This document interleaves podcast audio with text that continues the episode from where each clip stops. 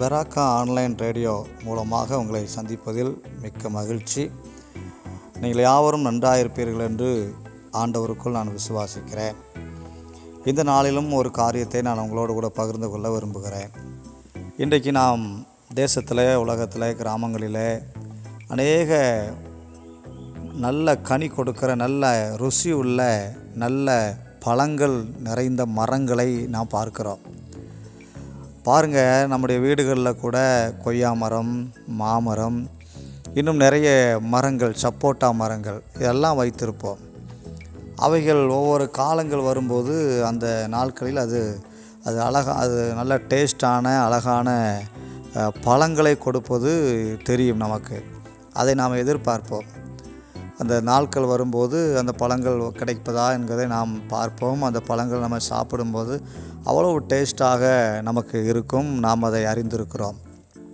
இப்போ மனிதர்களாகிய நாமே நாம் வளர்க்கிற நம்முடைய வீடுகளில் இருக்கிற மரங்களில் நல்ல பழங்கள் கனிகள் கிடைக்க வேண்டும் என்று நாம் அந்த மரத்தை எதிர்பார்க்கிறோம். அதே போல தான் நம்மை படைத்த ஆண்டவராகிய இயேசு கிறிஸ்து நம் ஒவ்வொருவருடைய வாழ்க்கையிலும் நாம் மற்றவர்களுக்கு பிரயோஜனமாய் நல்ல கனி கொடுக்கிறவர்களாய் மற்றவருடைய வாழ்க்கையை திருப்திப்படுத்துகிற ஒரு வாழ்க்கை இருக்க வேண்டும் என்று ஆண்டவராகிய இயேசு உங்களையும் என்னையும் குறித்து அவர் ஒவ்வொரு நாளும் அந்த எதிர்பார்ப்போடு கூட இருக்கிறதை நாம் காண்கிறோம். இன்றைக்கு ஒரு காரியத்தை நான் உங்களுக்கு சொல்ல விரும்புகிறேன்.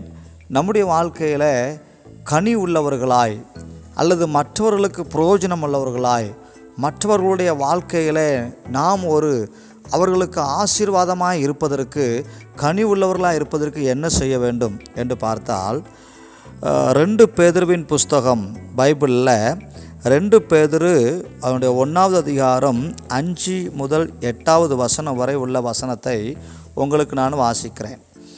நீங்கள் அதிக ஜாக்கிரதை உள்ளவர்களாய் உங்கள் விசுவாசத்தோட தைரியத்தையும் தைரியத்தோட ஞானத்தையும் ஞானத்தோட இச்சை அடக்கத்தையும் இச்சை அடக்கத்தோட பொறுமையையும் பொறுமையோட தேவ பக்தியையும் தேவ பக்தியோட சகோதர சிநேகத்தையும் சகோதர சிநேகத்தோட அன்பையும் கூட்டி வழங்குங்கள். இவைகள் உங்களுக்கு உண்டாயிருந்து பெருகினால் உங்களை நம்முடைய கத்தராகிய இயேசு கிறிஸ்துவை அறிகிற அறிவிலே வீணரும் கனி அற்றவர்களுமாய் இருக்க ஒட்டாது என்று இந்த வேத வசனம் நமக்கு சொல்லுகிறது. மனித நம்முடைய நம்முடைய வாழ்க்கையில் நாம் எப்படி மற்றவர்களுக்கு பிரயோஜனமாக இருப்பது மற்றவர்களுக்கு கனி கொடுக்கிற வாழ்க்கை நாம் எப்படி வாழ்வது என்பதை பார்த்தால் இந்த வசனத்தை நீங்கள் மீண்டும் வீட்டில் வாசித்து பாருங்கள். பாருங்க விசுவாசம் தைரியம் ஞானம் இச்சையடக்கம் பொறுமை தேவபக்தி சகோதர சிநேகம் அன்பு இவைகள் நம்முடைய வாழ்க்கையில் இருக்க வேண்டும். ஒன்றோடு ஒன்று கூட்டி மற்றவர்களுக்கு நாம் அதை வழங்கும்போது நாம் கனி உள்ள நல்ல வாழ்க்கை வாழ்வோம் என்று இந்த வேத பகுதி சொல்கிறது அதனால் நான் உங்களை பா கேட்டுக்கொள்கிற காரியம் என்னவென்று சொன்னால் நாம் மற்றவர்களுக்கு கனி கொடுக்கிற ஜீவியம் செய்வதற்கு இன்றைக்கு இவைகளில் வாசித்த பகுதியில் ஏதாவது ஒரு குறைவு ஏதாவது ஒரு நம்முடைய வாழ்க்கையில் அந்த பகுதியில் ஒரு குறைவு இருக்கும் என்று சொன்னால் இன்றைக்கி ஆண்டவராக இயேசு கிறிஸ்துவை நோக்கி பாருங்கள். அவர் உங்கள் வாழ்க்கையில் குறைவை நிறைவாக்கி உங்களுக்கு நல்ல கனி உள்ள ஜீவியத்தை உங்களுக்கு தருவார். இன்னொரு செய்தியோடு உங்களை சந்திப்பது நான் உங்கள் ரவிக்குமார் முதல்வர்.